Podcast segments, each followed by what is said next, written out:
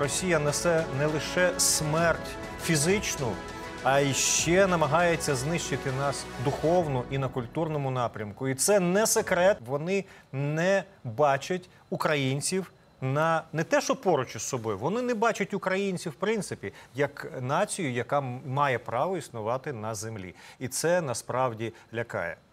Друзі, росіяни крадуть в Україні не лише зерно, не лише метал, не лише пральні машинки і нижню білизну. Вони крадуть наші культурні цінності. Примусове вивезення українців з окупованих територій, інакше як геноцидом українського народу, вже ніхто і не називає. Наразі окупація повторилася, але з жахливими наслідками.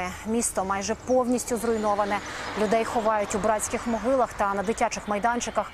Жителі вимушені готувати їжу на вулицях. Такі новини ми чуємо щодня. Росія дійсно нищить всі згадки про нас як про націю. Понад 400 спалених музеїв, бібліотек, нищення книжок, вивезення картин. Саме тому ми продовжуємо розповідати про українських митців, яких підло привласнила собі Росія.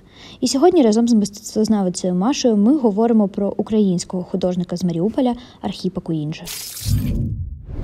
Знайомтесь, Архіп Куінджі, художник, досить відомий як е, у нас, так і по всьому світу. Е, за походженням він грек, але я думаю, що повною мірою можна сказати, що він і український художник також, не тому, що він українець за національністю, а тому, що він народився в Маріуполі, е, надихався там, потім жив в Криму. А Крим це теж Україна. Тому, в принципі, він український художник-пейзажист. Моя взагалі перша згадка е, в голові про Архіпа Куінджі е, це дуже дивна історія, але е, прізвище моєї бабусі, тобто по батькові моєї бабусі, це Архиповна.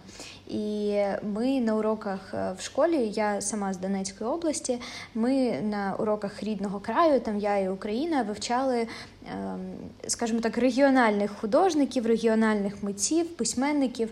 І я пам'ятаю, що перший раз почула ім'я та прізвища Архіпа Куінджі саме на цих уроках. Я ну, на той момент не знала ні одного архіпа, окрім мого прадідуся. І тут просто відбувся якийсь match. Я така архип ще з Донецької області. Це 100% мій прадідусь. Я не знаю, звідки в мене в голові е, такі, такі пазли були, але мені тоді так здалося. І з цього почалося моє знайомство з Архіпом Куінджі.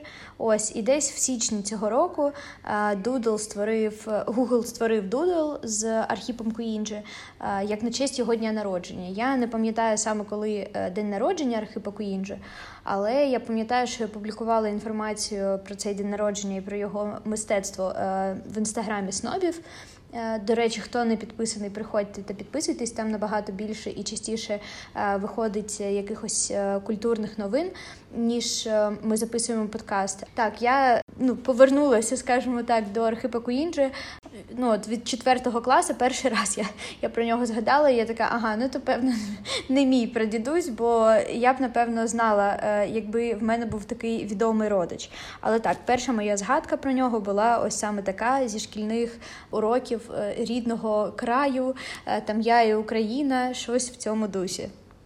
Сам не пам'ятав, коли в нього день народження, е, і зараз там дослідники теж сперечаються, тому що він записував 41-й рік, але нібито, можливо, 42-й, і теж написав січень, потім сам закреслив. Тому, в принципі, те, що ти цього не пам'ятала, це теж окей. От і да, Дудл був класний. Слухай, розкажи, як ти взагалі дізналась про Куінджі, бо знаєш, є такі художники або просто люди, які ніби зашиті в масовій культурі. Наприклад, там в дитинстві батьки дивляться. Е, не знаю, там е, код да Вінчі, і ти такий, ну, є якийсь да Вінчі, і потенційно ти ну, можеш багато про нього з дитинства чути. Але Куінджі не такий, я думаю, все-таки відомий, але не настільки відомий для масової культури. То як ти взагалі про нього дізналася? Я добре пам'ятаю, що я е, ніби типу е, all time long знала про місячну ніч на Дніпрі, е, тому що не знаю, мені здається, це картина, яку майже всі так чи інакше будь-коли або бачили, або щось про неї чули. Особливо, напевно, українські діти, тому що я, наприклад, дуже добре пам'ятаю один з таких яскравих мистецьких спогадів дитинства це музей Вазовського, де я там три години ходила за екскурсоводом з відкритим ротом в свої 10 чи 11 років.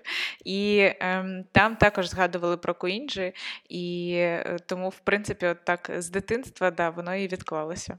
В комплекті з цією картиною, його найбільш відомою, в принципі. Я бачу, ти прям з козрів е, одразу пішла. Е, давай тоді одразу про цю картину згадаємо. Е, слухай, я читала, що ця картина була дуже для свого часу дуже революційна, бо була написана якимись там фарбами, які чи то підсвічувались, чи то щось в цьому дусі. Але якийсь падло, який вирішив придбати цю картину, я вже не пам'ятаю прізвище цього чудового чоловіка, але він чомусь вирішив е, повозити цю картину з собою по всьому світу, саме е, морським шляхом.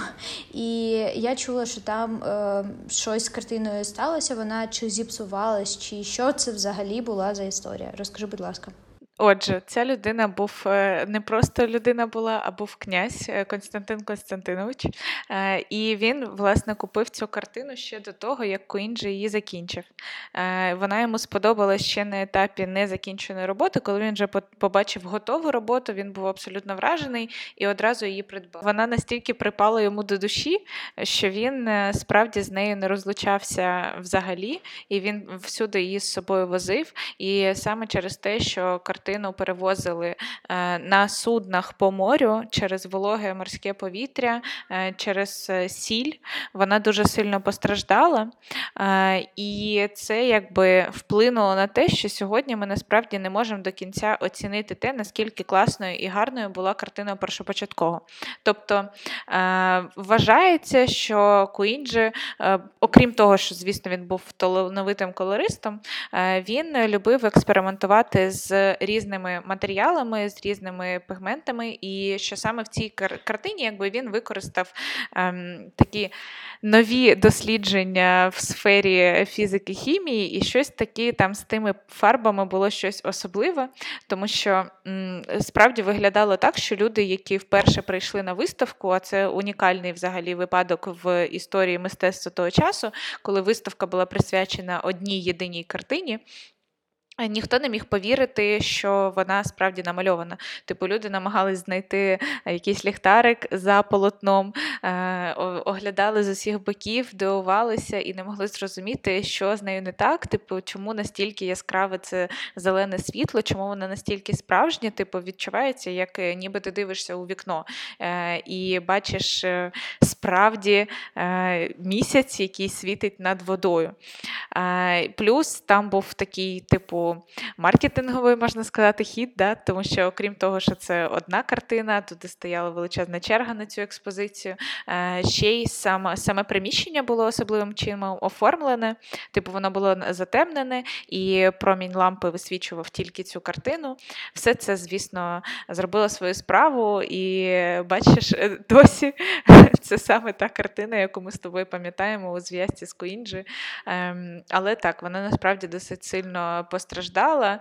Е, і сьогодні, напевно, якщо ти її побачиш, е, то не буде цього відчуття шоку, відчуття, Боже, які неймовірні фарби е, через те, що да, життя в неї було таке важке, як мій 2022 рік.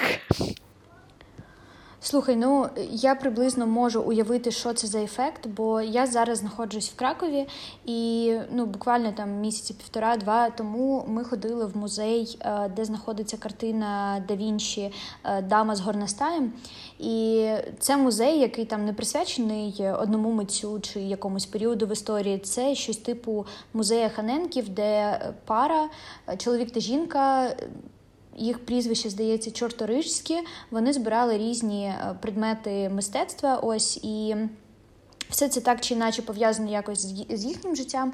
І в цьому музеї є декілька розміщених е, картин, які мають схожий ефект. Тобто, одна із картин, я вже не пам'ятаю автора, можливо, навіть це Рембрандт, е, там просто якась деталізація дуже велика, і при цьому ось цей світловий ефект зберігається. Сюжет картини в тому, що з одного боку знаходиться дівчина, яка тримає дуже маленька дівчинка, навіть так, е, яка тримає в руках свічку. А з іншого боку картини знаходиться похилого віку людина, яка, я так розумію, має якусь хворобу, і ось над нею також є якийсь там е, світильник чи свічка. Тобто Картина, е, в принципі, має якийсь такий сенс, який ти можеш наплести, але ось цей візуальний кольоровий ефект він дійсно вражає. І я розумію, що це не те саме, що дивитися на одну картину, і це не те саме, що дивитися на е, місячну ніч на Дніпрі. Але дійсно цей ефект, ти просто такий, як воно працює. Особливо, коли ну, намагаєшся сфотографувати. Е, і ти там бачиш, що дійсно ці два таких яскраві моменти підсвітлюються. Це дійсно якийсь просто вау-ефект. І я думаю, що Куінджі дуже довго працював над цією картиною. Слухай, ну ми так е, почали з козирів, згадали найвідомішу його роботу, але можливо є ще якісь моменти або в біографії, або ще якісь роботи Куінджі, про які варто знати, і чим саме він е, прославився. Можеш про це розказати?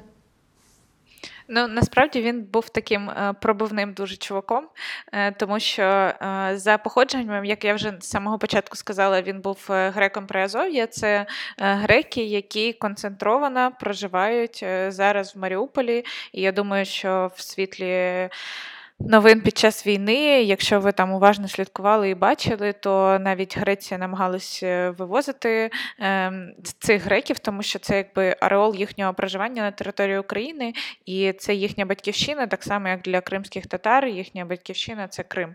Е, от і він е, досить рано залишився без батьків. Вони померли, коли йому було 5 років. Е, тому його виховувала тітка і е, старший брат. І через це, ну я думаю, що. Теж, якби з нами був Антон, то він би як психотерапевт обов'язково пояснив, чому так відбувається, але тим не менш, типу, він ріс дуже цілеспрямованою дитиною, яка не бачила перед собою. Кордонів е, того, що от е, має бути так, і я йду до своєї мети е, будь-якими способами. Плюс, якби ця історія, напевно, повпливала також на те, що він був дуже доброю душею. Він допомагав і бідним людям, і тваринам, і якби намагався сіяти добро в своєму житті, чим прославився серед тих, хто хотів нажитися на цій його доброті. Але тим не менш є декілька, напевно, таких яскравих історій історій, да, які про Куінджі точно потрібно розповісти, тому що вони е, цікаві. Перша це те, як він поїхав вчитись до Айвазовського в Феодосію, е, тобто в Крим. І е, ми з тобою, коли обговорювали, що ми будемо записувати, да, там було про, про його пейзажі і ще багато морських тем. От якраз більшу частину його морських натюрмортів написана вона в Криму, тобто це е, кримські пейзажі, Кримське море. Е, і він приїхав до Айвазовського попросити, щоб він е, став його учнем. Айвазовський запропонував йому пофарбувати йому паркан.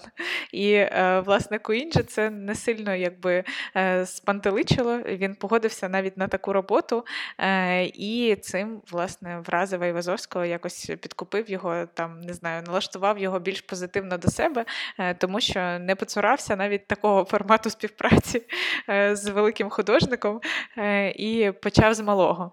От е, також е, класна історія, яку я люблю розповідати про Куінджі, це про те, е, як він любив птахів. Тому що мені здається, це робить його таким спорідненим з Пікассо. Бо у Пікассо в майстерні жили голубі, голуби в клітках. У Коінджі е, жили голуби на даху, е, і його дружина страшенно сварилася, що е, ми з тобою збідніємо, і взагалі ти останні гроші на цю їжу для твоїх птахів віддаси. І навіть були місцеві карикатури, де зображалося, як Коінджі годує своїх голубів на, зверху на даху, розкидає їм м'ясо, тому що голуби взагалі-то не, не хлібом і не булочками харчуються, а вони досить хижі істоти. І ось так непомітно ми з подкасту про мистецтво перетворилися на подкаст про біологію птахів. Як ця наука називається? Я не знаю, ортодонтологія. Ні, це здається щось про зуби. Да, тобто він був е, ну, щедрим і до людей, у яких доля не надто добре складалася, і так само до птахів, яких не дуже сильно люблять, тому що е, насправді це, напевно, тільки зараз там е, голубів на весілля відпускають і вони якісь позитивні асоціації а мають. Пікассо казав, що голуби це абсолютно жорстокі істоти, і взагалі обирати голуба символом миру дуже недоречно, тому що вони і вбити один одного за їжу можуть. От І, типу, ті голуби, які розносять хвороби, які нікому до них немає діла, от Куінджі е, ними опікувався. Е, і, напевно, третій такий найбільш яскравий факт е, це те, що його спершу ж е, взагалі не приймали в академію на навчання на художника, а потім, коли він вже здобув популярність і якби справою довів свій рівень художньої творчості, він став е, там е, викладачем.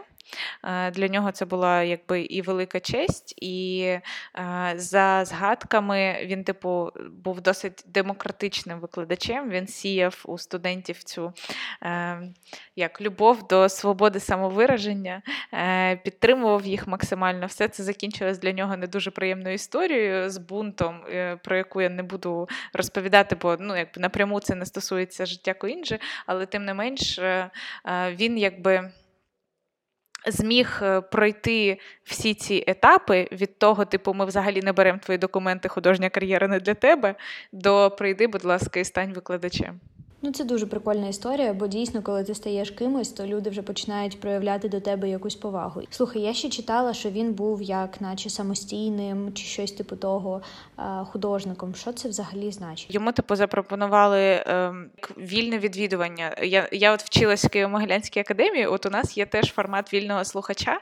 Е, це коли ти сам обираєш на які дисципліни тобі ходити, які дисципліни тобі е, відвідувати, як навчатись. От якраз в такому форматі форматі він не отримав е, дозвол е, дозвіл вчитись, і, типу, сам е, по суті сформував і свою освіту, і свою подальшу творчість, тому що він ніколи не був напряму залежним від якихось як авторитетних спонсорів, да, як є там художники, той самий Да Вінчі, про якого ми з тобою вже на початку згадали. Да, От у нього був там Людовіко Сфорца, Він його підтримував, спонсорував, робив йому крупні замовлення.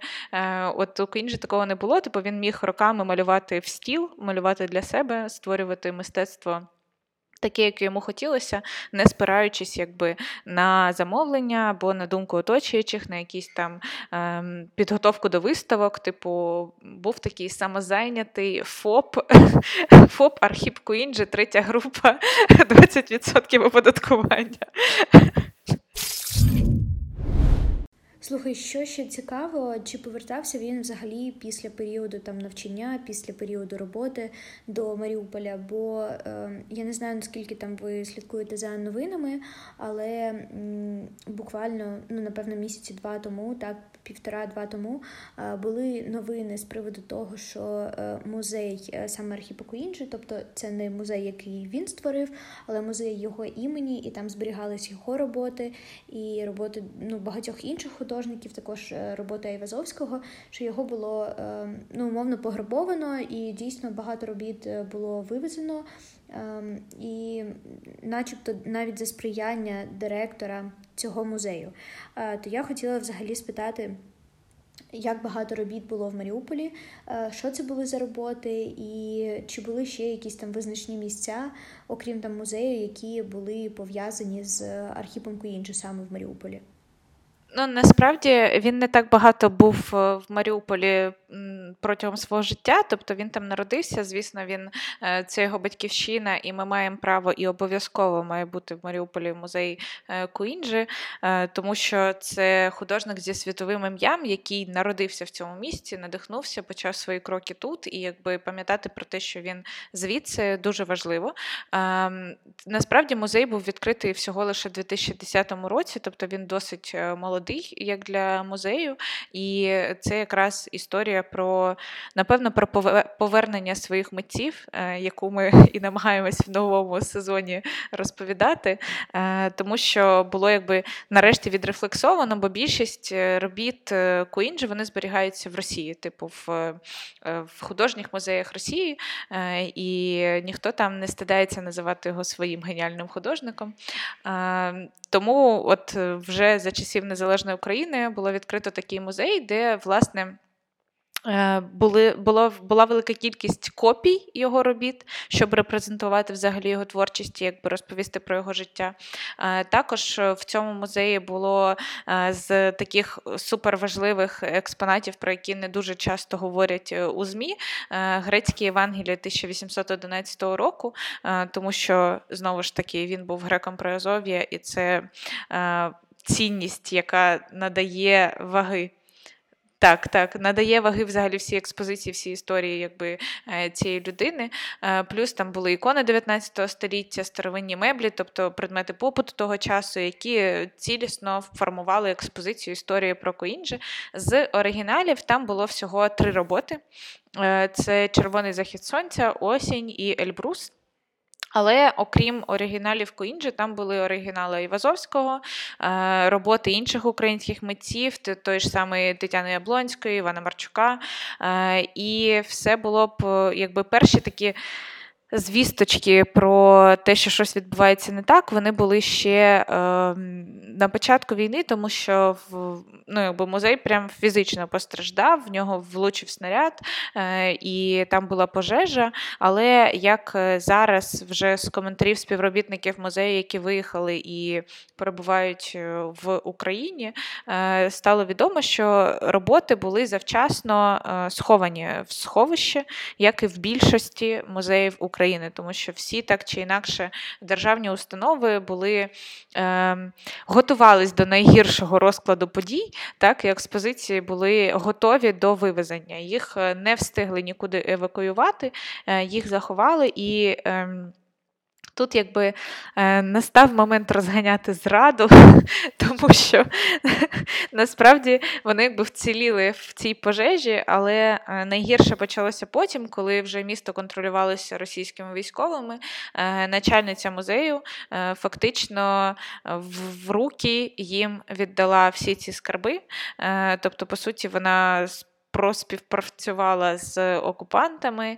Е, це показували по російському телебаченню. Це було в них в соцмережах. Е, звісно, під пропорцями, типу, як вони рятують мистецтво е, великих російських художників. No comments щодо всіх частин цього речення, хоча ні.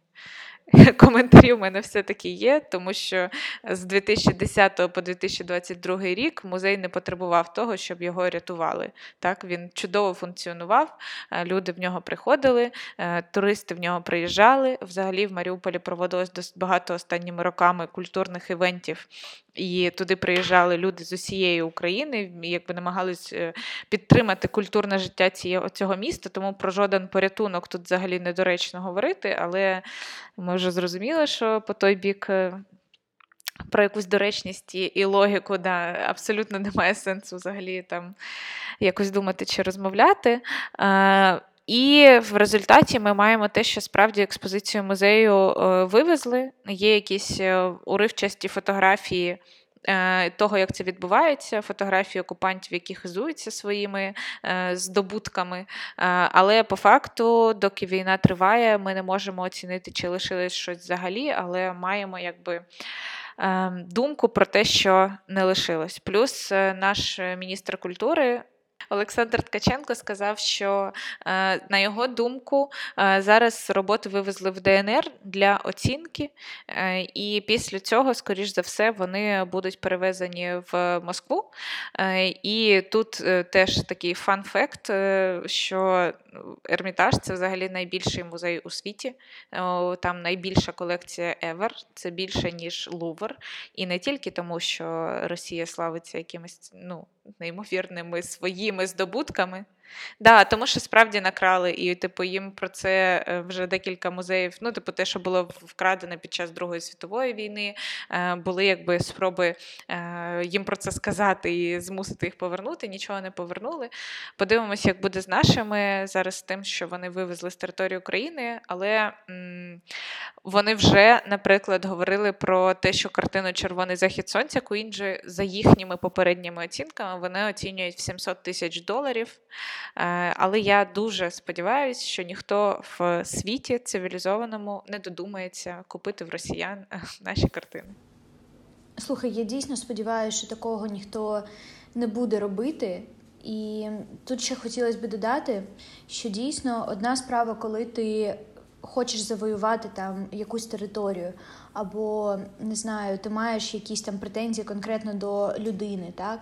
Але зовсім інша справа, коли ти приходиш на територію іншої країни, і ти не просто вбиваєш людей і захоплюєш території, ти знищуєш е, книжки, ти знищуєш. Е, картини, так, ти знищуєш музеї. Тобто, вся інформація щодо 400 музеїв, е, там церков, а також бібліотек, які були знищені е, вже під час війни, тобто ціленаправлено е, знищується саме культура, і саме як е, культура нації, і знищення саме книжок по історії. Тобто, це це ж не тільки книжки, якісь там художні або дитячі. А, тобто, ми бачимо знищення книжок по історії, вивезення їх і заміщення а, російськими. І дійсно, це це ну прямо можна назвати геноцидом, тому що це винищення. Повністю згадки про народ, повністю культури народу і якоїсь національної усвідомленості. І я насправді дуже радію, що в нас є така можливість е, взагалі записувати подкаст і розповідати про культуру України, про якісь історичні моменти, про українських митців, яких дійсно просто підло привласнила собі Росія, і доказувати в першу чергу навіть тим українцям, які там можливо не знають або сумніваються, або все одно мають якийсь такий радянський бекграунд, е, доказувати, що це саме наші митці, що насправді українська культура вона ширше і вона ем, набагато крутіше, ніж багато людей знають. І я сподіваюся, що ми будемо продовжувати в цьому ж темпі. Хоча, напевно, в цьому ж темпі не треба продовжувати, треба збільшувати темп, бо один випуск е, подкасту на три місяці це замало. Але ми будемо старатися і створювати більше подкастів про українських митців. Да, я абсолютно з тобою погоджуюсь, і хотіла ще додати, що коли я готувала лекції про мистецтво міст героїв, е, це Харків, це Маріуполь, тобто це міста, які зараз е, найбільше потерпають від війни. Я зокрема говорила про Сумщину, тому що це якраз я от з Сумської області, я з Конотопа, теж російськомовне на 100% місто, але абсолютно патріотичне, сміливе. І е, я думаю, що всі бачили це відео на початку війни, там, де чувак кричав е, окупанту на танку про те, що типу, куди ти приїхав, тут кожна третя відьма, і тікайте звідси. Е, От я хотіла сказати, що е, справді це типу виглядає як не виглядає, а так і є. Це це безумовно свідоме знищення культури, тому що в Сумській області і взагалі по областям є досить багато. Це те, про що якби не пишуть часто в новинах, але це існує добре, що це документується. В бібліотеки постійні попадання снарядів, типу прицільне знищення бібліотек. Е, плюс ем, є е, музеї краєзнавчі. Да, В Сумській області декілька краєзнавчих музеїв під час окупації було знищено. Е, це музеї, які несуть цінність тільки для нас. Я не те, щоб там я не намагаюся зараз знецінювати українську культуру, але це насправді музеї місцевого значення, які найбільш важливі для місцевої культури, для місцевої самосвідомості, для національної національного рівня і. Для нашої всеукраїнської історії і самоідентифікації, які абсолютно їм були не потрібні. Тому з цих музеїв, на відміну від музея е, нашого любого Куінджі, гостя сьогоднішнього випуску, з цих музеїв нічого не повивозили. Там просто все е, спалили, розбили е, і познищували. І якби це м, більше не виглядає, як е, ну, як знаєш, як на початку було ці бідні хлопчики, не знають, куди йдуть, що вони. Е, Да, на навчання це абсолютно не навчання, це справді е, геноцид українського народу і нашої культури. Е, тому все, що ми можемо робити у відповідь, це е, робити зворотнє, розповідати про українських художників, про нашу культуру і повертати її нам, щоб ми знали, щоб ми пам'ятали, навіть попри те, що прямо зараз відбувається спроба це знищити.